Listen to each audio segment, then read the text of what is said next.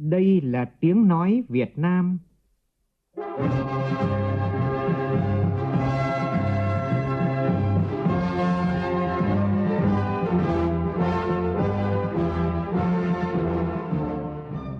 là tiếng nói Việt Nam, phát thanh từ Hà Nội, thủ đô nước Cộng hòa xã hội chủ nghĩa Việt Nam.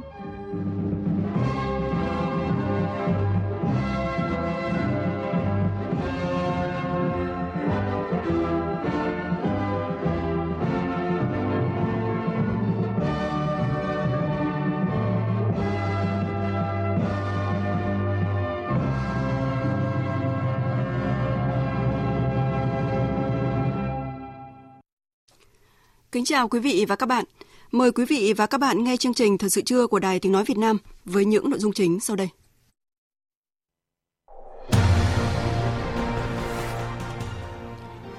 Cho ý kiến lần cuối vào dự án Bộ luật Lao động sửa đổi, nhiều đại biểu Quốc hội không nhất trí với cách tiếp cận tăng giờ làm thêm là thể hiện tính nhân văn và cho rằng không nên mở rộng khung giờ làm thêm.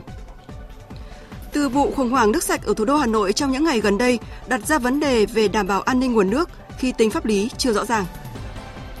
Khởi tố bị can đối với Đô đốc Nguyễn Văn Hiến, cựu Thứ trưởng Bộ Quốc phòng, cựu Tư lệnh Quân chủng Hải quân về tội thiếu trách nhiệm gây hậu quả nghiêm trọng. Sau 5 năm thực hiện Nghị định 67 của Chính phủ, nhiều con tàu vỏ thép ở miền Trung vẫn gập ghềnh đường ra biển lớn. Trong phần tin thế giới, hôm nay Tổng thống Indonesia Joko Widodo đã công bố nội các mới trong nhiệm kỳ thứ hai của mình – Trưa nay, cảnh sát quân sự Nga và lực lượng biên phòng Syria bắt đầu đưa lực lượng vũ trang người quốc ra khỏi vùng an toàn theo thỏa thuận mà Nga, Thổ Nhĩ Kỳ đạt được. Với thỏa thuận mà cả hai bên ca ngợi là chiến thắng lịch sử này, Thổ Nhĩ Kỳ sẽ sớm có một hành lang an toàn tại biên giới Syria.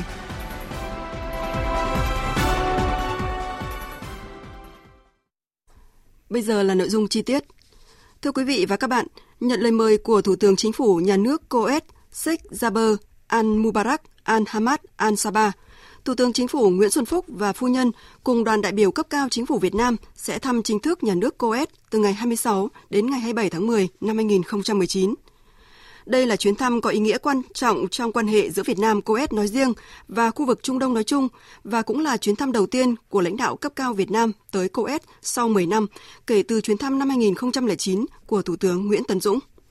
Chuyến thăm chính thức COES lần này của Thủ tướng Chính phủ Nguyễn Xuân Phúc là dịp quan trọng để hai bên đánh giá những tiến triển trong quan hệ hai nước thời gian qua, đồng thời trao đổi các biện pháp, phương hướng thúc đẩy hợp tác trong thời gian tới, nhất là trong những lĩnh vực hai bên có nhiều tiềm năng, thế mạnh và có tính bổ trợ nhau trong hợp tác như năng lượng, dầu khí, nông nghiệp, lao động và du lịch.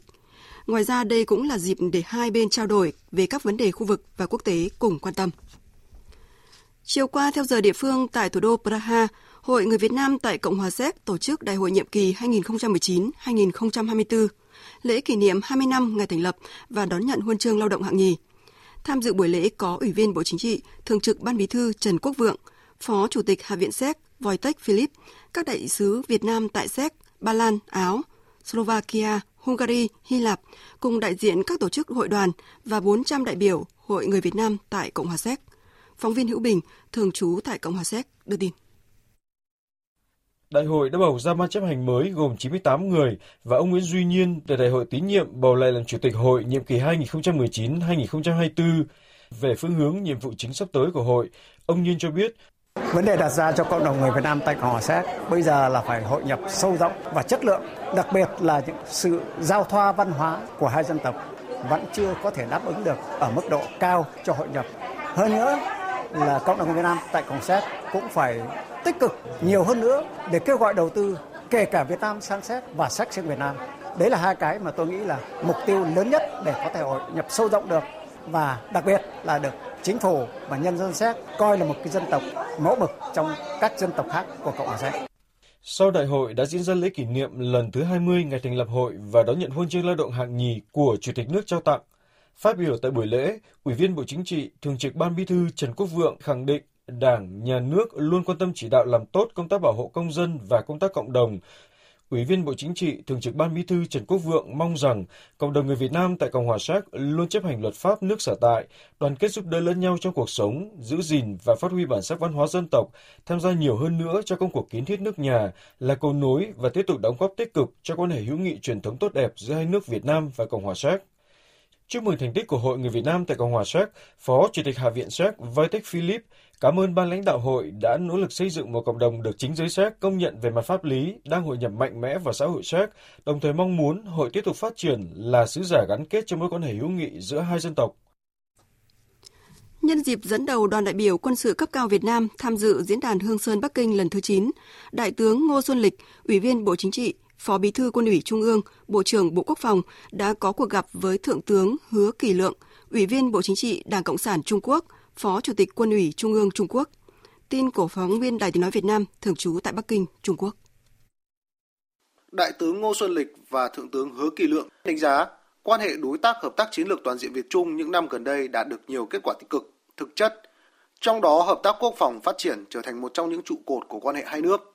Đại tướng Ngô Xuân Lịch đề nghị trong thời gian tới, hai bên cần tăng cường trao đổi đoàn các cấp, nhất là các đoàn cấp cao, tiếp tục phối hợp hiệu quả trong trao đổi kinh nghiệm xây dựng quân đội vững mạnh về chính trị, duy trì cơ chế đối thoại chính sách quốc phòng cấp thứ trưởng, tích cực chuẩn bị cho giao lưu hữu nghị quốc phòng biên giới lần thứ 6, đẩy mạnh hợp tác về việc tham gia hoạt động gìn giữ hòa bình của Liên Hợp Quốc.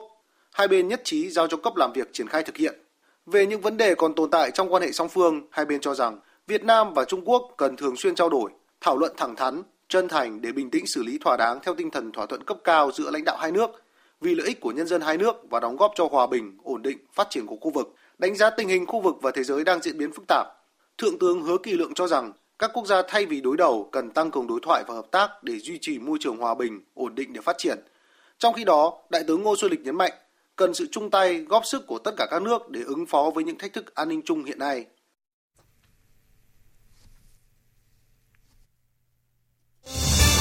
Thời sự VOV nhanh, tin cậy, hấp dẫn. Sáng nay thảo luận tại hội trường về một số nội dung còn ý kiến khác nhau của dự án Bộ luật Lao động sửa đổi, nhiều đại biểu Quốc hội cho rằng không nên mở rộng khung giờ làm thêm và không nhất trí với cách tiếp cận tăng giờ làm thêm là thể hiện tính nhân văn. Nhóm phóng viên Văn Hải và Phương Thoa phản ánh. Giảm giờ làm là xu hướng tiến bộ để bảo đảm sức khỏe và an toàn cho người lao động, nhất là trong bối cảnh công nghệ ngày càng phát triển, tay nghề ngày càng cao. Nhiều đại biểu không nhất trí với phương án tăng giờ làm thêm từ 300 giờ một năm lên 400 giờ một năm. Vì với thời gian làm việc 48 giờ trong tuần cộng với 300 giờ làm thêm mỗi năm hiện nay thì tổng quỹ thời gian làm việc của người lao động Việt Nam là 2.620 giờ mỗi năm, cao hơn nhiều so với tại Trung Quốc và Hàn Quốc. Tuy nhiên, đại biểu Vũ Tiến Lộc đoàn Thái Bình cho rằng cần mở rộng thời gian làm thêm không quá 400 giờ một năm với điều kiện người lao động có quyền lựa chọn hoặc từ chối làm thêm và chỉ giới hạn cho một số ít ngành nghề đặc thù ở thời vụ cao điểm. Thời gian làm thêm theo quy định hiện hành là không phù hợp với tính chất thời vụ của những ngành nghề đặc thù.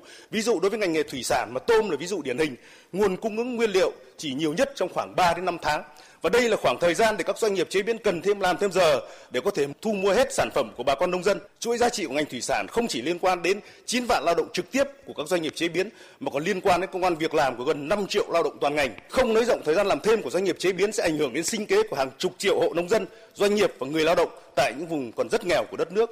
Bức tranh tương tự cũng diễn ra trong các ngành dệt may, da giày, túi sách. Tuy nhiên, có những đại biểu không đồng tình với đại biểu Vũ Tiến Lộc ở cách tiếp cận tăng giờ làm thêm là nhân văn, người lao động muốn làm thêm giờ để tăng thu nhập.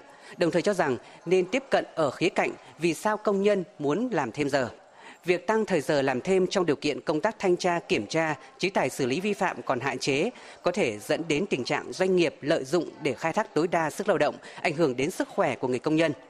Trên quan điểm này, đại biểu Trần Thị Quyết Tâm, đoàn thành phố Hồ Chí Minh cho rằng không nên đặt vấn đề tăng trưởng kinh tế dựa trên sự khai thác kiệt sức người lao động. Chúng ta phải trả lời một câu hỏi vì sao người công nhân cần làm thêm giờ. Cái câu hỏi đó quá dễ trả lời và quá dễ thấy trong thực tiễn. Đó là vì thu nhập hiện nay của người công nhân thực sự không đủ để trang trải cuộc sống tối thiểu. Chúng ta hãy nhìn thực tế vào người công nhân nhìn vào cuộc sống thực tế của người công nhân, hãy nhìn vào những đứa trẻ mà cha mẹ của họ phải gửi về quê. Có người mẹ, người cha nào muốn xa con mình hay không? Thậm chí một năm, hai năm chưa về thăm được con. Có thể có những người cha, người mẹ là ông bà rất già rồi, vẫn phải giữ cháu để con họ đi làm việc. Ta thật trân trọng những người lao động như thế. Họ không cam chịu, họ không muốn trở thành gánh nặng của xã hội họ phải đi tìm việc làm mà nói rằng họ tự nguyện để làm quẩn quẩn suốt ngày tôi cho rằng cái quan điểm này cần phải phải phải phải tranh luận để làm sáng rõ Nhận định dự thảo luật lao động sửa đổi lần này bao trùm hơn và mang tính hội nhập hơn, nhưng một số ý kiến cũng cho rằng cần bổ sung thêm những quy định về bữa ăn ca của công nhân tại nơi làm việc. Đại biểu Ma Thị Thúy, đoàn Tuyên Quang đề nghị. Tại nhiều doanh nghiệp đang thực hiện bữa ăn ca do doanh nghiệp hỗ trợ. Tuy nhiên, khẩu phần chất lượng bữa ăn ca tại nhiều doanh nghiệp chưa đảm bảo về dinh dưỡng để tái tạo sức lao động, chưa đảm bảo an toàn vệ sinh thực phẩm, dẫn đến các vụ ngộ độc thực phẩm. Thực tế đã xảy ra tình trạng người lao động bị suy dinh dưỡng sau thời gian dài ăn ca do doanh nghiệp cung cấp. Vì vậy, đề nghị Quốc hội quy định cụ thể về việc người sử dụng lao động có trách nhiệm chi trả và đảm bảo chất lượng an toàn vệ sinh thực phẩm bữa ăn ca cho người lao động theo hướng quy định các mức tiền tối thiểu chi cho bữa ăn ca tương ứng với mức độ lao động nặng nhọc của các nhóm ngành nghề. Thảo luận về tuổi nghỉ hưu, nhiều đại biểu tán thành với phương án kể từ năm 2021, tuổi nghỉ hưu của người lao động trong điều kiện lao động bình thường là đủ 60 tuổi 3 tháng đối với nam và đủ 55 tuổi 4 tháng đối với nữ. Sau đó cứ mỗi năm tăng thêm 3 tháng đối với nam, 4 tháng đối với nữ. Đại biểu Võ Đình Tín đoàn Đắk Nông cho rằng phương án này phù hợp với cải cách chính sách bảo hiểm xã hội. Tuy nhiên, cần cân nhắc không tăng hoặc lộ trình tăng chậm đối với công nhân lao động trực tiếp trong khu vực sản xuất và một số ngành nghề đặc thù như giáo viên mầm non, tiểu học, người làm trong lĩnh vực nghệ thuật. Cùng quan điểm này, đại biểu Hoàng Văn Hùng, đoàn Thái Nguyên nêu ý kiến.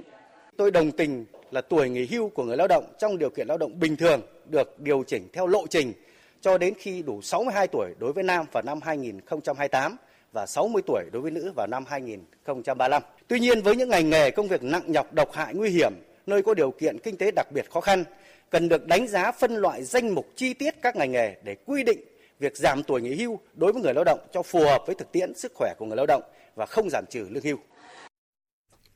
Phóng viên Đài Tiếng Nói Việt Nam vừa phản ánh về phiên thảo luận sáng nay của Quốc hội về dự án luật lao động sửa đổi.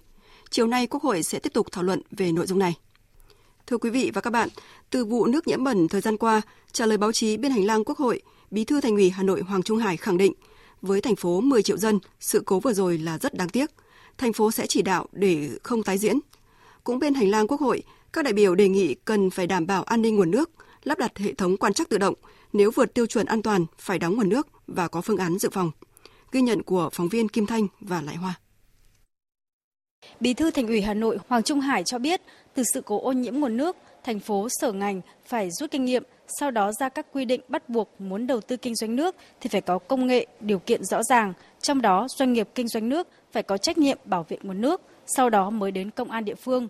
Cũng theo Bí thư Thành ủy Hà Nội Hoàng Trung Hải, hệ thống quan trắc nước sạch còn hạn chế nên bất cứ ở đâu, việc mất an ninh an toàn nguồn nước cũng có thể xảy ra. Câu hỏi đặt ra ở đây là nếu sự cố xảy ra, xử lý như thế nào? Trách nhiệm phải quy định rõ chứ không thể để tình trạng toàn bộ hệ thống quan trắc không phát hiện ra hoặc phát hiện ra mà xử lý lúng túng. Nhắc lại việc Hà Nội xử lý chậm khi sự cố xảy ra, Bí thư Hoàng Trung Hải cho biết. Thành phố cũng sẽ rút kinh nghiệm cái việc này. Đây nó có cái việc là phân công phân nhiệm trong cái công tác xử lý công việc và xử lý thông tin. Thứ nữa là phối hợp với các cơ quan liên quan.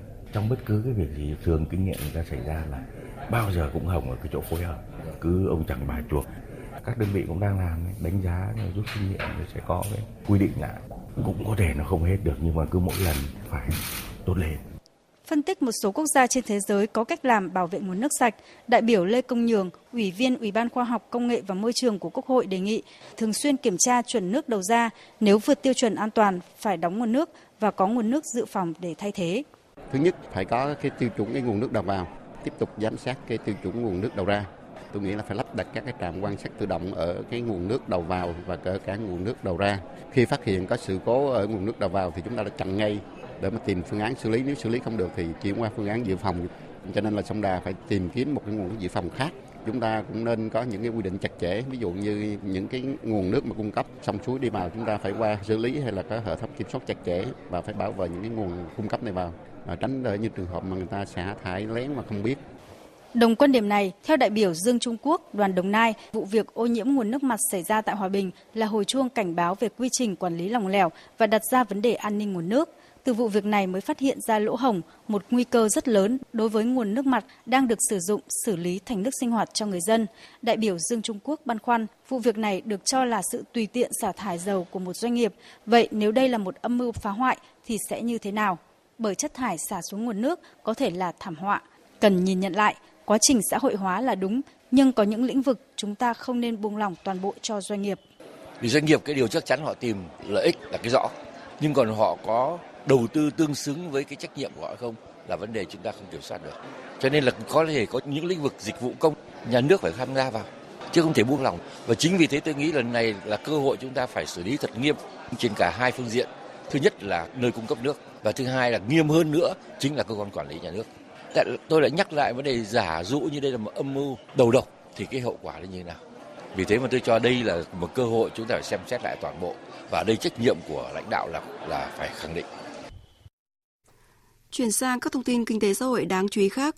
Với 4 chuyên đề có quy mô từ 150 đến 200 khách, tập trung thảo luận và tìm ra giải pháp nhằm thúc đẩy sự phát triển bứt phá, bền vững cho du lịch Việt Nam. Diễn đàn cấp cao du lịch Việt Nam lần thứ hai sẽ diễn ra vào ngày 9 tháng 12 tới. Phóng viên Huyền Trang thông tin chi tiết. Với chủ đề để du lịch Việt Nam thực sự cất cánh, ba mục tiêu hướng đến của diễn đàn lần này là thống nhất chương trình hành động để cải thiện năng lực cạnh tranh du lịch quốc gia, thúc đẩy giải các bài toán cấp bách về đầu tư, quảng bá, thu hút khách từ các thị trường chiến lược, hiện thực hóa sáng kiến xây dựng thị trường hàng không chung ASEAN năm 2020. Chương trình gồm 4 phiên chuyên đề diễn ra đồng thời cùng một phiên diễn đàn toàn thể. Trong đó, mỗi phiên chuyên đề có quy mô từ 150 đến 200 khách, thảo luận 4 chủ đề, tổ chức lại hoạt động quảng bá du lịch quốc gia để truyền cảm hứng cho du khách tới Việt Nam, cải thiện trải nghiệm du khách trong chuẩn bị hành trình và lập kế hoạch tới Việt Nam, cải thiện trải nghiệm điểm đến cho du khách, kết nối thị trường hàng không chung. Ông Trần Trọng Kiên, Chủ tịch Hội đồng Tư vấn Du lịch Việt Nam, thành viên Ban Nghiên cứu Phát triển Kinh tế Tư nhân cho biết. Diễn đàn gặp gỡ đối thoại công tư tầm quốc gia của ngành du lịch nhằm thúc đẩy sự phát triển bền vững cho du lịch Việt Nam. Các cơ quan ờ, quản lý nhà nước, chính phủ, Bộ Văn hóa Thể thao và Du lịch, các bộ liên quan đến ngành du lịch cũng như là tổng cục du lịch sẽ có cơ hội đối thoại trực tiếp với các nhà đầu tư trong nước và ngoài nước. Diễn đàn là nơi để công bố các chính sách, chiến lược, các tiềm năng quốc gia để tìm cách cải thiện cái bài toán cấp bách về đầu tư quảng bá thu hút khách hàng từ các thị trường. Cuối cùng chính là nơi có những cái sáng kiến để xây dựng thị trường à, phát triển. Năm nay chúng tôi hy vọng rằng chúng ta sẽ có một cái sáng kiến và có thể tạo được cái kết nối tốt hơn giữa Việt Nam và các nước Đông Nam Á, đặc biệt là các nước tiểu vùng sông Mekong. Ngoài 4 phiên chuyên đề diễn ra vào buổi sáng, phiên toàn thể được tổ chức vào buổi chiều cùng ngày sẽ có quy mô khoảng 2.000 khách. Ngoài thảo luận và tìm giải pháp phát triển du lịch hàng không, phiên này còn diễn ra lễ ký kết biên bản ghi nhớ và thỏa thuận hợp tác giữa các bên ra mắt hai văn phòng quảng bá du lịch Việt Nam tại Anh và Australia để giúp các doanh nghiệp cung cấp và sử dụng các dịch vụ tài chính viễn thông hiểu về các cam kết trong Hiệp định Thương mại Tự do Việt Nam EU EVFTA cũng như chuẩn bị hiệu quả để tận dụng các cơ hội và vượt qua thách thức từ hiệp định này. Sáng nay tại Hà Nội, Phòng Thương mại và Công nghiệp Việt Nam tổ chức hội thảo với chủ đề Ngành tài chính và viễn thông Việt Nam trước cơ hội và thách thức từ hiệp định EVFTA. Tin của phóng viên Nguyễn Hằng. Các dịch vụ tài chính, ngân hàng, bảo hiểm chứng khoán và dịch vụ viễn thông là những nhóm dịch vụ có nhiều cam kết đáng chú ý trong Hiệp định Thương mại Tự do Việt Nam EU EVFTA. Tuy nhiên, lại đang đặt ra nhiều tiêu chuẩn tối thiểu trong quản lý nhà nước đối với các dịch vụ này, trong đó EU là đối tác có thế mạnh về các dịch vụ tài chính viễn thông. Ông Hoàng Quang Phòng, Phó Chủ tịch Phòng Thương mại và Công nghiệp Việt Nam cho rằng, trong EVFTA cam kết liên quan đến dịch vụ tài chính viễn thông nằm trong nhóm có cách thức tiếp cận đặc biệt. Theo đó, một mặt mở cửa tự do hóa các ngành này, mặt khác thì đây cũng là dịch vụ nhạy cảm gắn liền với sự ổn định của nền tài chính kinh tế quốc dân, an ninh thông tin, ảnh hưởng trực tiếp tức thời tới mọi hoạt động kinh tế xã hội, do đó luôn cần có sự kiểm soát thận trọng. Ông Hoàng Quang Phòng nêu rõ. Liên minh châu Âu EU lại là đối tác rất mạnh về tài chính và viễn thông đồng thời, cũng có những cái tiêu chuẩn cao trong quản lý và vận hành lĩnh vực này. Các cam kết về quy tắc, về mở cửa thị trường tài chính và viễn thông Việt Nam cho EU trong EVFTA cùng với tác động cộng hưởng của nhiều cam kết khác trong hiệp định thế hệ mới chắc chắn sẽ có tác động đáng kể tới thị trường và sự phát triển của các ngành này cũng như rất nhiều các lĩnh vực khác có liên quan đến nền kinh tế. Tại hội thảo, các chuyên gia cho rằng để tận dụng được những cơ hội và vượt qua thách thức của các ngành tài chính viễn thông thì yêu cầu đặt ra cho các doanh nghiệp là phải chuyên nghiệp hóa và nâng cao các dịch vụ cung cấp, thiết kế và cung cấp dịch vụ phù hợp với yêu cầu của khách hàng. Đẩy mạnh việc tăng cường ứng dụng công nghệ ngân hàng điện tử, ra soát thường xuyên và nâng cao các kỹ thuật bảo mật, đảm bảo an toàn thông tin ứng dụng công nghệ thông tin để đa dạng hóa sản phẩm dịch vụ, đồng thời ra soát và kiểm soát chặt chẽ các quy trình nghiệp vụ tài chính ngân hàng, thường xuyên và nâng cao các kỹ thuật bảo mật, đảm bảo an toàn thông tin. Thông tin từ Bộ Quốc phòng cho biết cơ quan điều tra đã khởi tố bị can và cấm đi khỏi nơi cư trú đối với Đô đốc Nguyễn Văn Hiến, cựu Thứ trưởng Bộ Quốc phòng, cựu Tư lệnh Quân chủng Hải quân về tội thiếu trách nhiệm gây hậu quả nghiêm trọng. Tin chi tiết như sau. Việc khởi tố được tiến hành trong quá trình điều tra mở rộng vụ án Đinh Ngọc Hệ, Bùi Văn Nga và đồng phạm về tội vi phạm các quy định về quản lý đất đai theo khoản 3, điều 229 và tội lừa đảo chiếm đoạt tài sản theo khoản 3, điều 174 Bộ luật hình sự năm 2015. Trước đó, Thủ tướng Chính phủ Nguyễn Xuân Phúc đã quyết định thi hành kỷ luật đối với ông Nguyễn Văn Hiến bằng hình thức xóa tư cách nguyên tư lệnh quân chủng hải quân, nguyên thứ trưởng Bộ Quốc phòng do đã có những vi phạm khuyết điểm rất nghiêm trọng trong thời gian giữ chức vụ tư lệnh quân chủng hải quân. Bộ Chính trị đã quyết định thi hành kỷ luật đối với ông Nguyễn Văn Hiến bằng hình thức cách các chức vụ Ủy viên Đảng ủy Quân sự Trung ương nhiệm kỳ 2005-2010, Ủy viên Ban chấp hành Đảng bộ Quân chủng Hải quân nhiệm kỳ 2005-2010, gồm Phó Bí thư Đảng ủy, Ủy viên Ban Thường vụ Đảng ủy và Ủy viên Ban chấp hành Đảng bộ Quân chủng Hải quân nhiệm kỳ 2005-2010. Trong thời gian giữ cương vị Phó Bí thư Đảng ủy, Tư lệnh Quân chủng Hải quân, ông Nguyễn Văn Hiến chịu trách nhiệm về những vi phạm khuyết điểm nghiêm trọng của Ban Thường vụ Đảng ủy Quân chủng Hải quân trong triển khai tổ chức thực hiện nghị quyết của cơ quan này về công tác quản lý sử dụng đất quốc phòng do Quân chủng Hải quân quản lý. Các cơ quan chức năng đã xem xét xác định vi phạm khuyết điểm của ông Nguyễn Văn Hiến là rất nghiêm trọng, làm thiệt hại lớn về tiền, tài sản của nhà nước và quân đội, để một số cán bộ đảng viên trong quân chủng hải quân bị khởi tố, điều tra và xử lý hình sự, ảnh hưởng xấu đến uy tín của tổ chức đảng, quân đội và cá nhân ông Nguyễn Văn Hiến. Ủy ban nhân dân quận Tân Phú, thành phố Hồ Chí Minh đã ra quyết định buộc thôi việc đối với bà Nguyễn Hồng Hà, giáo viên trường tiểu học Phan Chu Trinh, quận Tân Phú do có hành vi đánh, véo tai nhiều học sinh trong lớp học. Quyết định này có hiệu lực từ ngày 21 tháng 10 vừa qua. Tin chi tiết như sau. Trước đó, do nghi ngờ cô chủ nhiệm lớp 2 trên 11 trường tiểu học Phan Chu Trinh có hành vi bạo lực với con mình, một phụ huynh đã bí mật gắn camera lên tường phòng học ghi hình từ ngày 27 đến 30 tháng 8 vừa qua. Hình ảnh thu được từ camera cho thấy cô giáo Nguyễn Hồng Hà nhiều lần véo tai, đánh vào người, la mắng học sinh khi các em không hiểu bài. Đến ngày 12 tháng 9 vừa qua, hiệu trưởng trường tiểu học Phan Chu Trinh đã ra quyết định tạm đình chỉ giảng dạy đối với giáo viên này. Lãnh đạo Sở Giáo dục và Đào tạo Thành phố Hồ Chí Minh nhận định, đây là hành vi hành trẻ không phù hợp với môi trường sư phạm, vi phạm nghiêm trọng đạo đức của nhà giáo, gây ảnh hưởng xấu đến sức khỏe, tâm lý của học sinh và uy tín của ngành và đã đề nghị quận Tân Phú xử lý nghiêm khắc vụ việc. Tiếp theo sẽ là một số thông tin về thời tiết qua phần tổng hợp của biên tập viên Bùi Chuyên. Do ảnh hưởng của dạnh áp thấp bị nén nên từ chiều nay ở Bắc Bộ có mưa rào và rông rải rác. Trong đêm nay và ngày mai, ở Bắc Bộ, các tỉnh từ Thanh Hóa đến Nghệ An có mưa rào và rông, cục bộ có nơi mưa vừa mưa to. Trong mưa rông có khả năng xảy ra lốc xét, mưa đá và gió giật mạnh. Từ sáng sớm ngày 25 tháng 10, ở khu vực từ Nghệ An đến Quảng Ngãi có mưa mưa vừa, có nơi mưa to và rông. Còn từ ngày mai, gió chuyển hướng đông bắc trong đất liền các tỉnh ở phía đông bắc bộ cấp 2, cấp 3. Đêm và sáng sớm trời lạnh, vùng núi có nơi trời rét. Còn đối với thủ đô Hà Nội, từ đêm nay đến ngày mai có mưa rào và rông. Trong mưa rông có khả năng xảy ra gió giật mạnh, đêm và sáng trời lạnh. Trên biển, vịnh Bắc Bộ gió chuyển hướng đông bắc mạnh cấp 5, có lúc cấp 6, giật cấp 7 biển động. Khu vực Bắc Biển Đông có gió mạnh cấp 6, giật cấp 7 biển động.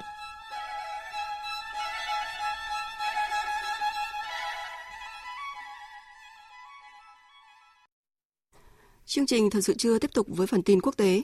Sáng nay, Tổng thống Indonesia Joko Widodo đã công bố nội các mới và đưa ra các thông điệp làm việc cho nội các nhiệm kỳ từ nay đến năm 2024. Phóng viên Hương Trà, thường trú tại Indonesia, đưa tin. 34 bộ trưởng và 4 quan chức cấp bộ trưởng sẽ đồng hành cùng Tổng thống Indonesia Joko Widodo và Phó Tổng thống Maruf Amin trong nhiệm kỳ 5 năm tới đã chính thức tuyên thệ nhậm chức. Trong nội các mới của Indonesia, có một số vị trí được giữ nguyên như nhiệm kỳ trước, trong đó có Bộ trưởng Ngoại giao, Bộ trưởng Tài chính, Bộ trưởng Bộ Môi trường và Lâm nghiệp, Bộ trưởng phụ trách văn phòng Tổng thống, Bộ trưởng Tư pháp và quyền con người hay Bộ trưởng Lao động và Nhà ở công cộng. Trong số các vị trí được thay thế, có cả các bộ trưởng trẻ tuổi như Bộ trưởng Giáo dục và Văn hóa Nadia Makarim, 35 tuổi, nhà sáng lập Gojek. Ngoài ra, Tổng thống Joko Widodo đảm bảo nội các mới của ông sẽ phải có một nửa đến từ các giới chuyên gia. Đối thủ của Tổng thống Joko Widodo trong cuộc tổng tuyển cử năm 2019 là cựu tướng quân đội Prabowo Subianto giữ vị trí Bộ trưởng Quốc phòng trong nội các mới. Sau khi công bố tên các bộ trưởng, Tổng thống cũng đã gửi 6 thông điệp đến nội các mới trong đó nhấn mạnh việc các bộ trưởng không được tham nhũng. Bên cạnh đó, các bộ trưởng cần có tầm nhìn và sứ mệnh của Tổng thống và Phó Tổng thống, làm việc chăm chỉ, năng suất, không đơn điệu, định hướng được công việc, cần nghiêm túc trong công việc, kiểm tra lại tất cả các vấn đề đã và đang thực hiện. Bên cạnh đó là giả soát các lĩnh vực đang được đảm nhiệm. 12 giờ trưa nay theo giờ địa phương, cảnh sát quân sự Nga và lực lượng biên phòng Syria sẽ bắt đầu nhiệm vụ đưa lực lượng vũ trang người quốc ra khỏi vùng an toàn, cách xa biên giới Thổ Nhĩ Kỳ 30 km, theo như thỏa thuận mà Nga và Thổ Nhĩ Kỳ mới đạt được ngày hôm qua. Với thỏa thuận mà cả hai bên ca ngợi là chiến thắng lịch sử này, Thổ Nhĩ Kỳ sẽ sớm có một hành lang an toàn như ý muốn tại biên giới Syria. Tổng hợp của biên tập viên Đình Nam. Sau nhiều giờ đồng hồ đàm phán, Tổng thống Nga Vladimir Putin và Tổng thống Thổ Nhĩ Kỳ Tayyip Erdogan đã đạt được thỏa thuận đảm bảo người quốc tại Syria sẽ rút khỏi khu vực cách biên giới Thổ Nhĩ Kỳ 30 km. Sau khi người quốc hoàn thành việc rút quân, Nga và Thổ Nhĩ Kỳ sẽ tiến hành tuần tra chung tại một phần của hành lang an toàn sâu khoảng 10 km từ phía đông sang phía tây khu vực mà Thổ Nhĩ Kỳ tiến hành chiến dịch mùa xuân hòa bình. Tổng thống Nga Putin đã coi đây là bước đi quan trọng giúp hạ nhiệt căng thẳng quân sự tại miền Bắc Syria. Theo ông Putin, với một hành lang an toàn, Thổ Nhĩ Kỳ và chính phủ Syria sẽ cùng nhau bảo vệ sự yên ổn và hòa bình biên giới của hai nước. Tổng thống Putin nhấn mạnh, dù rút quân khỏi hành lang an toàn, song mọi quyền lợi của người quốc, một cộng đồng không thể tách rời khỏi xã hội Syria, vẫn được tôn trọng và đảm bảo một cách đầy đủ. Còn Tổng thống Thổ Nhĩ Kỳ Erdogan đã coi thỏa thuận đạt được với Nga là một bước tiến lịch sử. Với thỏa thuận này, Bộ Quốc phòng Thổ Nhĩ Kỳ cũng ra thông báo Ankara không cần phải khởi động lại chiến dịch mùa xuân hòa bình nữa khi mà thời hạn ngừng bắn tạm thời với Mỹ trước đó đã hết hạn vào lúc 2 giờ sáng nay theo giờ Việt Nam. Phía Mỹ cũng đã thông báo với Thổ Nhĩ Kỳ rằng các tay súng người quốc đã hoàn tất việc rút quân theo như thỏa thuận ngừng bắn. Như vậy, với thỏa thuận đạt được ngày hôm qua với Nga và trước đó là với Mỹ, Thổ Nhĩ Kỳ sắp có một hành lang an toàn tại miền Bắc Syria mà nước này đã muốn từ lâu. Theo ông Soner Kagaptai, chuyên gia nghiên cứu về Thổ Nhĩ Kỳ của Viện Washington, đây là một thành công quan trọng của Tổng thống Thổ Nhĩ Kỳ Tayyip Erdogan khi ông có được thỏa thuận với cả Nga và Mỹ để tối ưu hóa các lợi ích của Thổ Nhĩ Kỳ. Trong khi đó, hàng nghìn người quốc ở Syria đã vượt biên giới tới các trại tị nạn ở nước láng giềng Iraq với hy vọng tránh được bạo lực từ chiến dịch quân sự xuyên biên giới của Thổ Nhĩ Kỳ. Các quan chức Liên Hợp Quốc cho biết khoảng hơn 7.000 người quốc ở Syria đã vượt biên giới sang Iraq, số còn lại đang mắc kẹt ở các thị trấn do người quốc quản lý ở Syria như thị trấn Hasaka. Theo Liên Hợp Quốc, hơn 176.000 người đã rời bỏ nhà cửa kể từ khi Thổ Nhĩ Kỳ tiến hành chiến dịch quân sự chống lại các tay súng người quốc sau khi Tổng thống Mỹ Donald Trump thông báo rút binh sĩ Mỹ ra khỏi Đông Bắc Syria. Hạ viện Anh tiếp tục bỏ phiếu bác bỏ lịch trình thông qua thỏa thuận Brexit khiến khả năng nước Anh rời EU vào ngày 31 tháng này với một thỏa thuận ngày càng trở nên khó khăn. Theo lịch trình, các nghị sĩ Anh sẽ phải xem xét 110 điều khoản của thỏa thuận Brexit mới và tiến hành bỏ phiếu trong vòng 3 ngày để hoàn tất mọi việc vào ngày mai. Phóng viên Quang Dũng tại khu vực Tây Âu đưa tin. Với 322 phiếu chống so với 308 phiếu thuận, Hạ viện Anh đã bác bỏ lịch trình thông qua thỏa thuận Brexit mới mà chính phủ của Thủ tướng Anh Boris Johnson đệ trình. Kết quả bỏ phiếu này tiếp tục là một thất bại nữa với Thủ tướng Anh Boris Johnson, bởi điều này đồng nghĩa với việc Brexit gần như không thể được thực thi kịp thời hạn vào ngày 31 tháng 10 tới, và ông Boris Johnson sẽ buộc phải yêu cầu Liên minh châu Âu gia hạn thêm Brexit. Phát biểu ngay sau phiên bỏ phiếu, Thủ tướng Anh tuyên bố ông sẽ tạm dừng quy trình thảo luận về thỏa thuận Brexit tại Hạ viện Anh để chờ các phản ứng từ Liên minh châu Âu và tính toán các bước đi tiếp theo.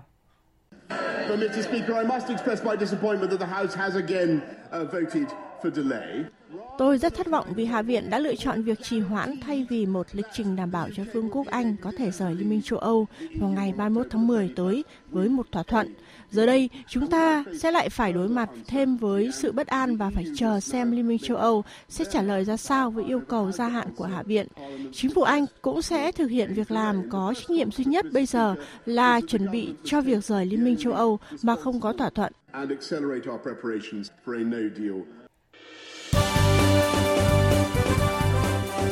Thời sự tiếng nói Việt Nam. Thông tin nhanh. Bình luận sâu. Tương tác đa chiều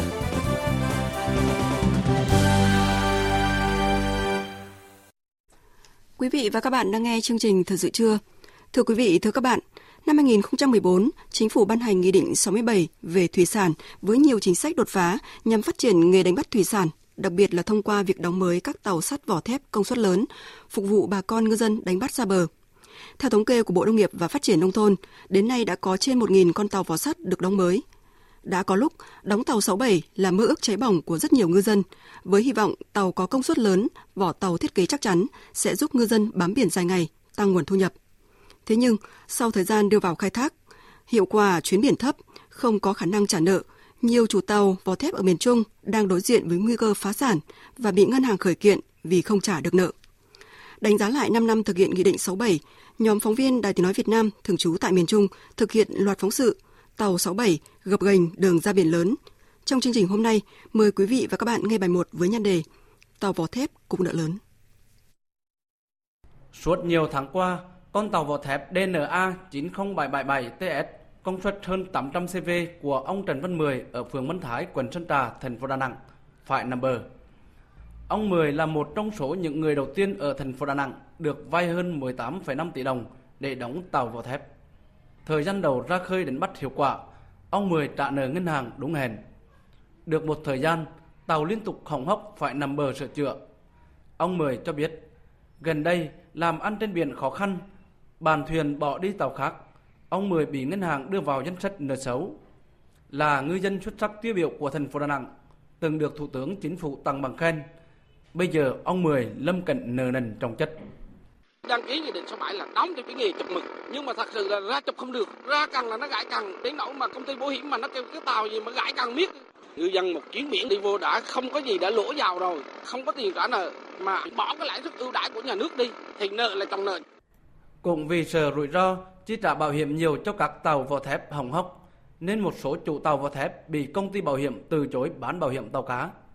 Không mua được bảo hiểm, đồng nghĩa với tàu cá phải nằm bờ vì ngân hàng không cho ra khơi.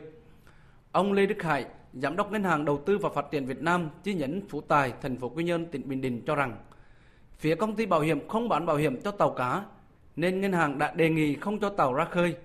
Nếu tàu ra khơi xảy ra sự cố trên biển thì cả ngân hàng và ngư dân đều thiệt thòi. Ngân hàng không thể thu hồi vốn vay.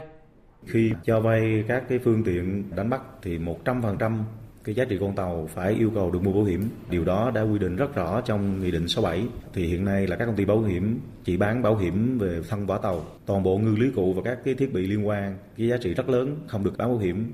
Cái giá trị bán bảo hiểm thấp hơn rất nhiều so với vốn con tàu. Nên khi xảy ra các cái thiệt hại, chúng tôi và ngư dân sẽ không thu hồi được phần vốn của mình. Thực tế đã xảy ra rất nhiều tranh chấp. Đi qua các làng biển miền Trung, những con tàu vỏ thép vài năm trước là ước mơ của nhiều ngư dân, bây giờ trở thành gánh nặng nợ nần. Nguồn lợi hải sản suy giảm, thời tiết trên biển bất lợi ảnh hưởng đến chuyến biển của tàu cá. Lao động đi biển ngày càng khan hiếm, giá cả hải sản không ổn định, nhiều tàu doanh thu không đủ bù đắp chi phí.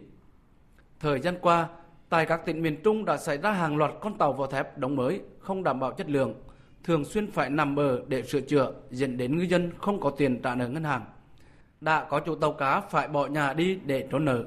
Ông Hoàng Việt Thông, Phó Chi cục trưởng Chi cục Thủy sản tỉnh Quảng Bình cho biết, nhiều tàu cá vỏ thép liên tục hỏng hóc, làm ăn thua lỗ. Thiết kế tàu cá vỏ thép một số tàu là chưa phù hợp, tàu cá phải điều chỉnh nhiều lần, chất lượng một số tàu chưa đảm bảo khai thác thủy sản theo mùa vụ trong khi cái hợp đồng tín dụng phải có thời hạn trả lại nhất định cho nên khi mà ngư dân trả lại không đúng định kỳ ngư dân không được hỗ trợ lãi suất theo nghị định 67 mà trả lại theo vay thương mại gây thêm khó khăn cho người dân.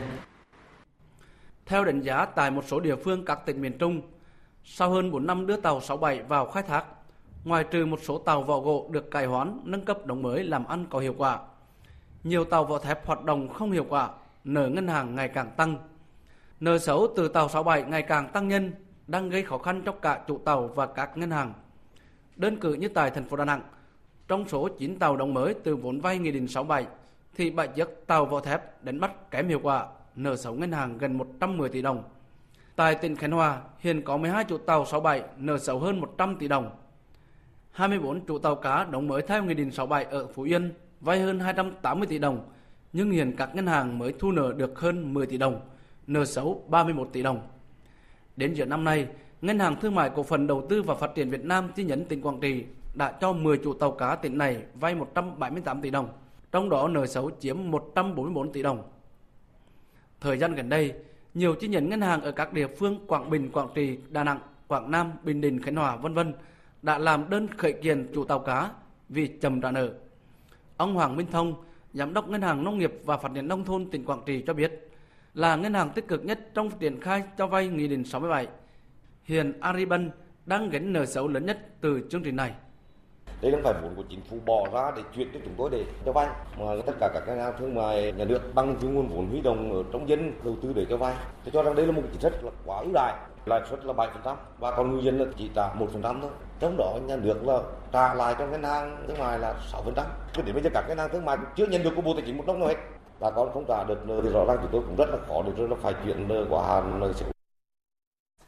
Thưa quý vị và các bạn, Nghị định 67 của Chính phủ về một số chính sách phát triển thủy sản được đánh giá là cú hích đối với ngành thủy sản. Tuy nhiên, nhiều tàu vỏ thép sau thời gian đưa vào khai thác đã nảy sinh hàng loạt khó khăn. Tàu đánh bắt không hiệu quả, nhiều chủ tàu đang bị ngân hàng khởi kiện vì không trả được nợ. Vậy làm gì để tháo gỡ vướng mắc cho tàu 67? Chúng tôi sẽ trở lại vấn đề này trong chương trình thời sự 12 giờ ngày mai. Mời quý vị và các bạn chú ý đón nghe. Chuyển sang các thông tin khác, sáng nay tại huyện đảo Bạch Long Vĩ, thành phố Hải Phòng, Cục Thông tin Cơ sở Bộ Thông tin và Truyền thông phối hợp với Ủy ban nhân dân huyện Bạch Long phối hợp với Ủy ban nhân dân huyện Bạch Long Vĩ tổ chức hội nghị tập huấn và cung cấp thông tin tuyên truyền về biển đảo. Tin của phóng viên Duy Thái, thường trú tại khu vực Đông Bắc. Hội nghị nhằm tăng cường hơn nữa nhận thức của đội ngũ cán bộ, nhân dân, các đoàn thể, doanh nghiệp trên địa bàn về vị trí, vai trò và tiềm năng của các đảo, quần đảo trong sự nghiệp phát triển của đất nước với hai chuyên đề vị trí tiềm năng và định hướng phát triển bền vững của các huyện đảo ở Việt Nam và quản lý và bảo vệ chủ quyền biển đảo Việt Nam trong tình hình mới. Cũng tại hội nghị, ban tổ chức trưng bày giới thiệu hơn 200 tư liệu, hình ảnh và các bằng chứng lịch sử khẳng định chủ quyền của Việt Nam đối với hai quần đảo Hoàng Sa và Trường Sa. Ông Cao Bá Thịnh, người dân khu dân cư số 2, huyện đảo Bạch Long Vĩ cho biết. Người dân chúng tôi sống ờ, trên đảo đã lâu năm, một lòng một dạ là giữ đảo quê hương. Khi có có những cái bậc tuyên truyền này chúng tôi sẽ ờ, đến và đồng thời là cổ vũ cho phong trào đồng thời là sẽ nắm được những cái thuộc về đảo biển quê hương từ những thời xa xưa. Chúng tôi hiểu cả những câu thơ của Nguyễn Bình Khiêm từ 500 năm trước, tức là biển Đông toàn dặn răng tay giữ đất Việt muôn năm vững trị bình. Những người dân trên đảo chúng tôi là rất có một cái ờ, tin tưởng gìn giữ biển đảo quê hương. Sáng nay tại Đà Nẵng diễn ra hội nghị thượng đỉnh thành phố thông minh lần thứ ba với sự tham dự của hơn 500 đại biểu, trong đó có 200 đại biểu quốc tế, gồm lãnh đạo cấp cao của chính phủ, các bộ ngành trung ương, lãnh đạo các thành phố lớn tại Việt Nam và khu vực châu Á. Tin của phóng viên Phương Cúc, thường trú tại miền Trung. Hội nghị chia sẻ tầm nhìn chiến lược và kinh nghiệm xây dựng đô thị thông minh, những giải pháp quản lý quy hoạch phát triển đô thị thông minh phù hợp với sự phát triển của các thành phố dựa trên nền tảng công nghệ mới của cuộc cách mạng công nghiệp lần thứ tư. Xu hướng xây dựng thành phố thông minh đang diễn ra mạnh mẽ trên thế giới. Tại Việt Nam đã có 30 thành phố xây dựng đề án và hợp tác xây dựng thành phố thông minh. Lựa chọn công nghệ, chia sẻ kinh nghiệm, huy động nguồn lực tài chính, đặc biệt là hợp tác công tư là một trong những phương thức tất yếu và cần thiết trong quá trình xây dựng thành phố thông minh. Hội nghị có 4 hội thảo chuyên đề, điều hành thành phố thông minh dựa trên phân tích dữ liệu, chính quyền số và tài chính cho thành phố thông minh, hạ tầng và công nghệ cho thành phố thông minh và các ứng dụng thành phố thông minh. Hội nghị sẽ đưa ra mô hình phương thức triển khai đô thị thông minh, tính bền vững của đô thị thông minh trong bối cảnh cuộc cách mạng công nghiệp lần thứ tư. Ông Huỳnh Đức Thơ, Chủ tịch Ủy ban nhân dân thành phố Đà Nẵng cho biết. Chúng tôi xác định đây là thành phố thông minh, không chỉ chuyển quản lý điều hành từ kiến thức truyền thống qua dựa trên dữ liệu và những giải pháp về công nghệ mà còn là một trong những dự án động lực trong phát triển kinh tế xã hội của thành phố Đà Nẵng. Hội nghị hôm nay là dịp quan trọng để các cơ quan tổ chức của thành phố tiếp cận thảo luận với các đối tác, các chuyên gia trong nước, ngoài nước về mô hình, giải pháp, công nghệ, chính sách áp dụng để triển khai các hệ thống ứng dụng thông minh. Ủy ban nhân dân tỉnh Bình Định vừa ký quyết định phê duyệt bổ sung, điều chỉnh cục bộ quy hoạch phân khu tỷ lệ 1 trên 2.000 không gian du lịch Vịnh Quy Nhơn. Theo quy hoạch này, sẽ di rời ba khách sạn lớn ven biển là Hải Âu, Hoàng Yến và Bình Dương để dành đất làm công viên. Tin của phóng viên Thành Long. Đoạn công viên từ khách sạn Hải Âu đến khách sạn Hoàng gia thuộc phường Nguyễn Văn Cừ, thành phố Quy Nhơn được nâng cấp chất lượng cảnh quan, quy mô hơn 7 hecta. Các khách sạn Hải Âu Hoàng Yến phải giải tỏa di dời chậm nhất đến hết thời hạn thuê đất của từng dự án để tạo không gian công cộng, sinh hoạt cộng đồng, không bị che khuất tầm nhìn toàn tuyến công viên ven biển. Ủy ban nhân dân tỉnh Bình Định cũng điều chỉnh chức năng sử dụng đất ba khách sạn Bình Dương, Bình Đoàn 15 Bộ Quốc phòng, khách sạn Hải Âu và khách sạn Hoàng Yến thành đất công viên công cộng phục vụ sinh hoạt cộng đồng. Ông Hồ Quốc Dũng, Chủ tịch Ủy ban nhân dân tỉnh Bình Định cho biết. Đây là một cái quyết định rất là sáng suốt của tỉnh Bình Định. Chúng tôi ờ, tự thấy rằng là Bình Quy Nhơn là một cái tài sản vô giá mà thiên nhiên ban tặng cho Bình Định. Từ đó thì chúng tôi quy hoạch một cái không gian biển Quy Nhơn với nhiều cây xanh, bãi biển, tất cả cái vịnh dành cho nhân dân. Trước đó ngày 24 tháng 9, Ủy ban nhân dân tỉnh Bình Định đã có thông báo cho các đơn vị liên quan về việc di dời ba khách sạn này để làm công viên công cộng. Hiện tại tỉnh Bình Định và binh đoàn 15 Bộ Quốc phòng đã thống nhất phương án di dời khách sạn Bình Dương. Cũng trong năm nay, khách sạn Hải Âu sẽ hết hạn hợp đồng cho thuê đất, riêng khách sạn Hoàng Yến thời hạn thuê đất còn kéo dài đến năm 2052. Liên quan đến việc công trình quy mô lớn xây dựng trái phép trên đất công tại Đồng Nai, đại diện chủ đầu tư là công ty cổ phần xây dựng dân dụng công nghiệp số 1 Đồng Nai giải thích rằng sở dĩ để xảy ra sai phạm là do nóng vội và không nắm được quy trình. Phóng viên Xuân Lượng thông tin. Ông Nguyễn Xuân Đằng, Chủ tịch Hội đồng Quản trị Công ty Cổ phần Xây dựng Dân dụng Công nghiệp số 1 Đồng Nai cho biết, khu đất này thuộc thửa số 1, tờ bản đồ số 4 ở phường Tân Tiến, thành phố Biên Hòa, được giao cho công ty từ lâu, qua nhiều đời lãnh đạo công ty trước đó. Ông Đằng cũng thừa nhận chưa hoàn thành hồ sơ pháp lý của dự án do diện tích đất này chưa được chuyển đổi mục đích sử dụng. Thì lúc đó thì lên tỉnh thì đó thì lúc đó là có họp có mới triệu tập cái sở ban ngành lại nhưng mà sở tài nguyên nói là còn thiếu một cái động tác nữa là chưa chuyển cái mục đích đất ờ, sử dụng đất thôi. Cái vâng. phù hợp với quy hoạch có nghĩa là đất đã quy ờ, tỉnh đã quy hoạch là đất dịch vụ thương mại. Nhưng mà cái hợp đồng thuê đất của mình nó vẫn còn là hợp đồng sản xuất kinh doanh. Nó chỉ bị thiếu cái đó thì sở xây dựng người ta cũng không để ý cái phần đó. Người ta cứ thấy là hồ sơ thiết kế cơ sở đã được thẩm định ở ngoài bộ đã thẩm định hết rồi thì đủ điều kiện để cấp phép Dự án khu phức hợp thương mại, dịch vụ và căn hộ cao cấp với diện tích hơn 22.000 m2, tổng mức đầu tư gần 780 tỷ đồng, tọa lạc ngay tại khu đất vàng trên đường Đồng Khởi, thành phố Biên Hòa, tỉnh Đồng Nai, do công ty cổ phần xây dựng ờ, dân dụng công nghiệp số 1 Đồng Nai làm chủ đầu tư. Khu đất này chưa được Sở Tài nguyên Môi trường Đồng Nai chuyển mục đích sử dụng. Theo tính toán, khu đất này nếu được đồng ý chuyển đổi mục đích sử dụng sang đất thương mại dịch vụ thì chủ đầu tư sẽ phải đóng khoản tiền sử dụng đất là khoảng 300 tỷ đồng.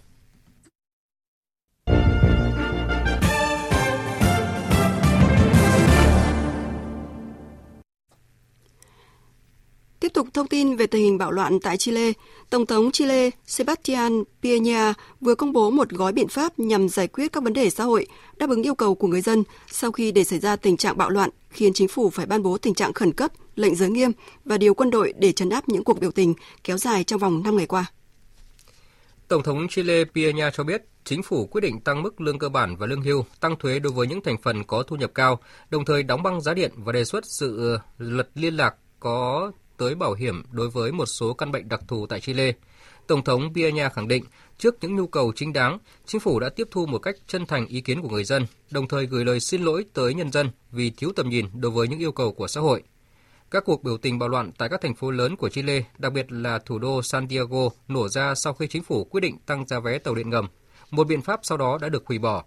Theo số liệu thống kê chính thức thì ít nhất 16 người đã thiệt mạng, hàng trăm người khác bị thương và trên 1.000 người bị bắt giữ trong các cuộc đụng độ giữa cảnh sát, quân đội và người biểu tình. Chủ tịch Hạ viện Mỹ Nancy Pelosi vừa công bố tài liệu chi tiết các bằng chứng chống lại Tổng thống Mỹ Donald Trump trong cuộc điều tra luận tội mà Đảng Dân Chủ đang tiến hành với cáo buộc ông Donald Trump lạm quyền lạm dụng quyền lực gây sức ép đối với Ukraine để điều tra ông Joe Biden, ứng cử viên tổng thống tiềm năng của Đảng Dân Chủ trong cuộc bầu cử năm 2020. Trong tài liệu này, Đảng Dân Chủ trích dẫn nội dung của bản ghi chép cuộc điện đàm ngày 25 tháng 7 vừa qua giữa ông Donald Trump và Tổng thống Ukraine mà Nhà Trắng công bố hồi tháng 9. Bản tài liệu cũng trích dẫn nội dung tin nhắn văn bản mà cựu đặc phái viên của Mỹ tại Ukraine cung cấp cho các ủy ban hạ viện về các cuộc thảo luận giữa các nhà ngoại giao về nỗ lực của chính phủ của Tổng thống Donald Trump nhằm thúc đẩy cuộc điều tra như bằng chứng của chiến dịch gây sức ép. Cùng ngày, nhà ngoại giao hàng đầu của Mỹ tại Ukraine cũng đổ thêm dầu vào lửa trong cuộc điều tra luận tội đối với Tổng thống Donald Trump, với những báo cáo chi tiết về cách mà ông Donald Trump thúc ép chính quyền của Ukraine làm mất uy tín cựu Phó Tổng thống Joe Biden, cũng như việc rút viện trợ quân sự đối với Ukraine để gây áp lực. Trong diễn biến mới nhất về mối quan hệ Trung Mỹ, tại cuộc họp báo vào hôm qua, người phát ngôn Bộ Ngoại giao Trung Quốc Hoa Xuân Danh hy vọng Mỹ sẽ giảm bớt các hạn chế không hợp lý đối với nước này. Phóng viên Đài tiếng nói Việt Nam thường trú tại Bắc Kinh, Trung Quốc thông tin. Người phát ngôn Bộ Ngoại giao Trung Quốc Hoa Xuân Doanh cho rằng Trung Quốc và Mỹ là hai nền kinh tế có quy mô lớn và có mức độ phụ thuộc vào nhau cao. Do đó, nói về việc đóng cửa hay cắt đứt quan hệ giữa hai nước là điều không sáng suốt và không hiện thực. Bà Hoa Xuân Doanh khẳng định mở cửa hợp tác mới là lựa chọn đúng đắn cho cả hai bên, phù hợp với lợi ích của cả hai nước. Bà Hoa Xuân Doanh nói, Trung Quốc đang không ngừng đẩy mạnh mở cửa hợp tác với các quốc gia trong đó có Mỹ. Đồng thời, Trung Quốc cũng mong muốn Mỹ mở rộng cánh cửa đối với Trung Quốc, giảm bớt các hạn chế không hợp lý. Vừa rồi là một số thông tin thời sự quốc tế. Chương trình Thời sự trưa tiếp tục với trang tin đầu tư tài chính và chuyên mục thể thao. Trang tin đầu tư tài chính.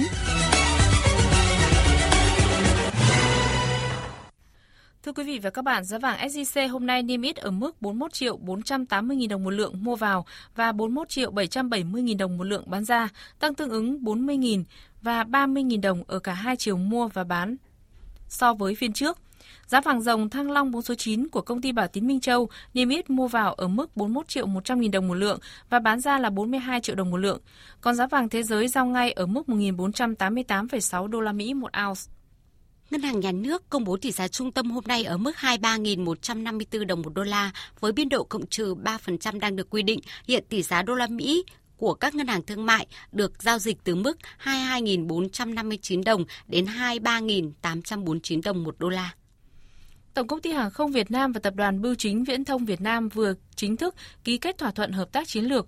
Thỏa thuận hợp tác sẽ tạo điều kiện thuận lợi để hai doanh nghiệp đầu ngành tận dụng thế mạnh của mỗi bên và mở ra những cơ hội phát triển mới, nhất là các giải pháp chuyển đổi số với những công nghệ tiên tiến nhất hiện nay trong việc xây dựng hệ thống phân tích và theo dõi chỉ số sản xuất kinh doanh, quản trị doanh nghiệp. Về diễn biến thị trường chứng khoán sáng nay thì thị trường vẫn ưu tiên cho những cổ phiếu có kết quả kinh doanh quý 3 tăng tốt. Nhà đầu tư nên tiếp tục giữ tỷ trọng danh mục ở mức vừa phải và quan sát thị trường để có quyết định phù hợp. Lúc 10 giờ 30 phút sáng nay thì chỉ số VN Index đạt 986,71 điểm, HNX Index đạt 104,56 điểm. Đầu tư tài chính biến cơ hội thành hiện thực. Đầu tư tài chính biến cơ hội thành hiện thực. Thưa quý vị và các bạn, tốc độ tăng trưởng thị trường hàng không của Việt Nam hiện nay đang đứng top 7 của thế giới với việc phát triển mạnh mẽ của hãng hàng không. Với việc phát triển mạnh mẽ của các hãng hàng không, đòi hỏi phát triển hạ tầng phải đi kèm. Vậy để trở thành cảng hàng không cửa ngõ quốc gia, cần đáp ứng những tiêu chí nào để góp phần thúc đẩy phát triển kinh tế xã hội của nước ta trong giai đoạn tới? Phóng viên hà Nho đã phỏng vấn ông Lại Xuân Thanh, Chủ tịch Hội đồng thành viên Tổng công ty Cảng Hàng không Việt Nam về nội dung này. Thưa ông, ông nhìn nhận như thế nào về cái tốc độ phát triển à, của các cái cảng hàng không của Việt Nam so với khu vực và thế giới? Nói rất đơn giản thôi, chúng ta vẫn đang một trong những top đầu tốc độ tăng trưởng về thị trường hàng không của thế giới, của châu Á Thái Bình Dương, một khu vực châu Á Thái Bình Dương lại cao hơn tất ờ, các cái khu vực khác của thế giới. Thì chúng ta đứng trong những cái top 7 về tốc độ tăng trưởng tất nhiên là về mặt ờ, giá trị tuyệt đối thì nó chưa phải là ừ, cao và chúng ta có cũng là vị trí địa lý thuận lợi rồi kinh tế phát triển ổn định bền vững đông dân tiềm năng du lịch vân vân. Thì mà chúng ta chưa khai thác hết. Trong những cái ví dụ thí dụ tôi nói ví dụ đường bay Hà Nội Sài Gòn nằm trong top 3 của đường bay bận rộn nhất thế giới. Thưa ông sân bay cửa ngõ quốc gia thì cái khái niệm đấy thì ờ, như thế nào? Cửa ngõ quốc gia như các diễn giả nói là những cái sân bay đầu tiên nó đã cửa ngõ thì nó là phải sân bay quốc tế. Cái trung tâm chính mà hành khách đến quốc gia đó. Và các hãng hàng không mở chủ yếu là đến những cái những cái đường bay chính đến cái quốc gia đó là những cái cảng không đó. Thế còn có những cái cảng không quốc tế khác, nhưng lại không phải là cửa ngõ quốc gia. Tôi nói ví dụ là những cái trung tâm du lịch. Ví dụ như là tôi nói Cam Ranh ờ, cảng không duy nhất của Việt Nam là lượng khách quốc tế thì lại cao hơn lượng khách nội địa. Nó là một cái cảng không quốc tế hết sức quan trọng trong hệ thống mạng cảng.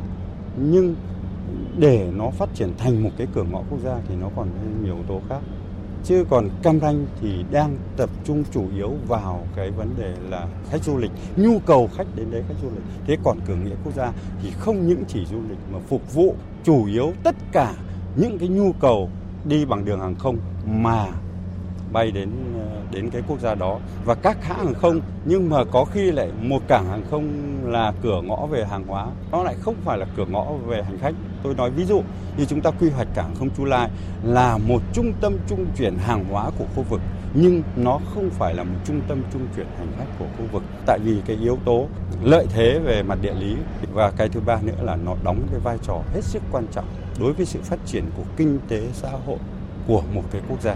Thế thì trong số 22 cảng hàng không hiện nay của Việt Nam ấy thì cảng hàng không nào là đáp ứng cái yêu cầu là cảng à, cửa ngõ quốc gia? Đáp ứng những cái yếu tố cần ấy, thì chúng ta có cái cảng không hiện nay thì có nội bài Tân Sơn Đà Nẵng.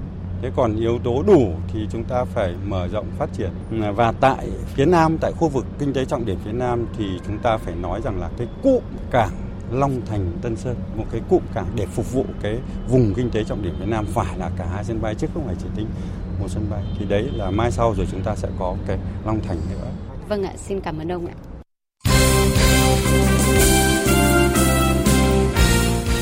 Thưa quý vị và các bạn, chỉ có được kết quả hòa 0-0 trước tuyển Indonesia ở lượt trận đấu thứ hai vòng bảng, đội tuyển Futsal Việt Nam chưa chắc chắn giành vé vào bán kết giải Futsal HD Bank vô địch Đông Nam Á 2019 dù vẫn đứng đầu bảng B. Chỉ một tích tắc mất tập trung của Thành Tín ở phần sân nhà, tuyển Việt Nam đối mặt với nguy cơ thua trận khi trận đấu chỉ còn 10 giây là kết thúc. Pha chuyển ngang từ biên dọc ở phần sân nhà của Thành Tín vào trung lộ quá nhẹ để Sataji lao đến cướp bóng rồi đối mặt với thủ môn Hồ Văn Ý rất may, thủ môn của tuyển Việt Nam kịp thời phản xạ, cứu thua cho đồng đội và đội tuyển. Đánh giá về kết quả hòa 0-0, huấn luyện viên Miguel Rodrigo cho rằng It was not lucky result. Thực sự thì ờ, tôi không nghĩ đây là một trận đấu mà kết quả hòa là may mắn đối với đội tuyển Việt Nam.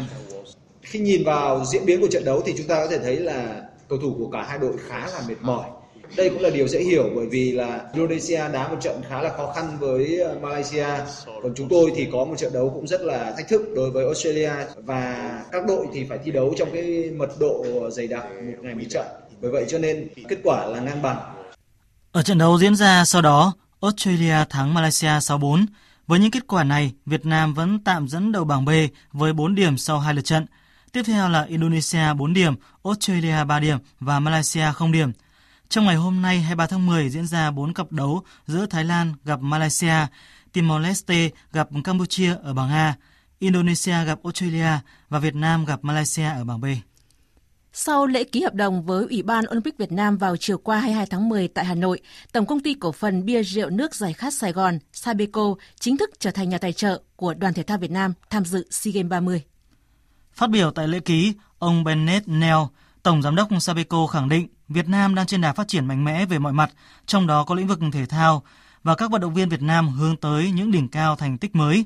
Sabeco sẽ dành khoảng 1,5 tỷ đồng để thưởng nóng cho các vận động viên đoàn thể thao Việt Nam giành huy chương vàng ở SEA Games 30 diễn ra tại Philippines vào cuối năm nay.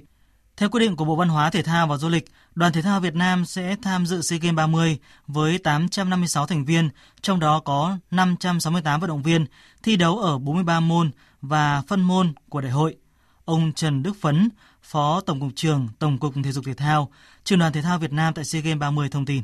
Thì hiện nay công tác chuẩn bị của đoàn thể thao Việt Nam đang vào giai đoạn nước rút và tất cả các trung tâm huấn luyện thể thao quốc gia hiện nay chúng tôi cũng đã chỉ đạo các vận động viên huấn luyện viên thì phải ăn ở tại chỗ để chuẩn bị cái giai đoạn cuối cùng.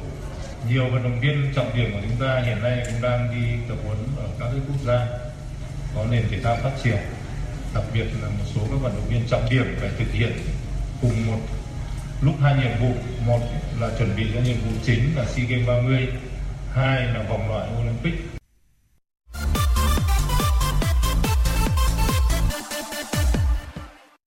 Đêm qua và dạng sáng nay 23 tháng 10 diễn ra lượt trận thứ ba tại các bảng A, B, C và D UEFA Champions League mùa bóng 2019-2020.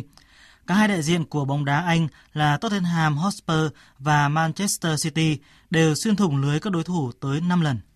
Tottenham áp đảo chiếm lĩnh hoàn toàn thế trận vào dội vào lưới Crevana Jabda với 5 bàn không gỡ. Trong đó Sun Hyung Min lập cú đúp. Người đá cặp với Sun Hyung Min trên hàng công là Harry Kane cũng ghi hai bàn và pha lập công còn lại thuộc về Eric Lamela. Trao đổi với truyền thông sau trận đấu, huấn luyện viên Mauricio Pochettino của Tottenham cho rằng Chiến thắng này rất quan trọng với chúng tôi. Nó giúp chúng tôi cải thiện được vị trí trong bảng đấu. Tất nhiên là chúng tôi còn nhiều điểm cần phải khắc phục. Tôi rất vui vì chúng tôi đã giành được chiến thắng trong ngày hôm nay. Nó sẽ giúp chúng tôi thêm tự tin trong giai đoạn tiếp theo. Mọi thứ vẫn còn khó khăn. Chúng tôi cần kiên nhẫn, tự tin và điều tích cực sẽ đến với chúng tôi. Còn tại sân Etihad, Manchester City cũng thắng đậm Atalanta 5-1. Trong đó, Raheem Sterling lập hat-trick và Sergio Aguero có cú đúp hoàn hảo. Dù thắng đậm, nhưng huấn luyện viên Pep Guardiola của Manchester City vẫn đánh giá cao các cầu thủ Atalanta. Yeah, we scored five goals. Raheem and Sergio were good, but uh, Chúng tôi đã ghi 5 bàn thắng. Raheem Sterling đã có sự thể hiện rất tuyệt vời. Atalanta là đối thủ lớn. Họ đã đứng trong top đầu mùa giải trước ở Italia. Một trận đấu khó trước một đối thủ khó.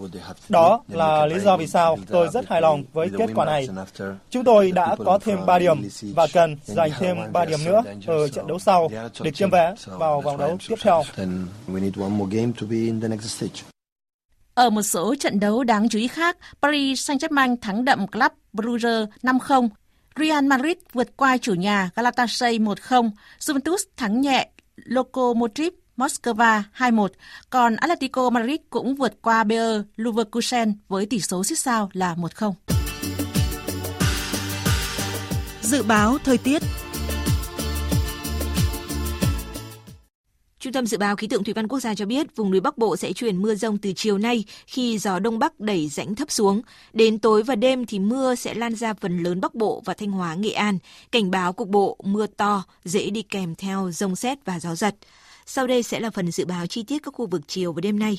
Phía Tây Bắc Bộ có mưa rào và rông vài nơi, nhiệt độ từ 20 đến 32 độ. Phía Đông Bắc Bộ có mưa rào và rông vài nơi, chiều tối và đêm có mưa, có nơi mưa vừa, mưa to và rông. Nhiệt độ từ 20 đến 28 độ. Các tỉnh từ Thanh Hóa đến Thừa Thiên Huế chiều nắng, chiều tối và đêm có mưa rào và rông vài nơi, nhiệt độ từ 21 đến 33 độ. Các tỉnh ven biển từ Đà Nẵng đến Bình Thuận chiều nắng, chiều tối và đêm có mưa rào và rông vài nơi, nhiệt độ từ 23 đến 33 độ. Tây Nguyên, chiều nắng, chiều tối và đêm có mưa rào và rông vài nơi, nhiệt độ từ 19 đến 32 độ.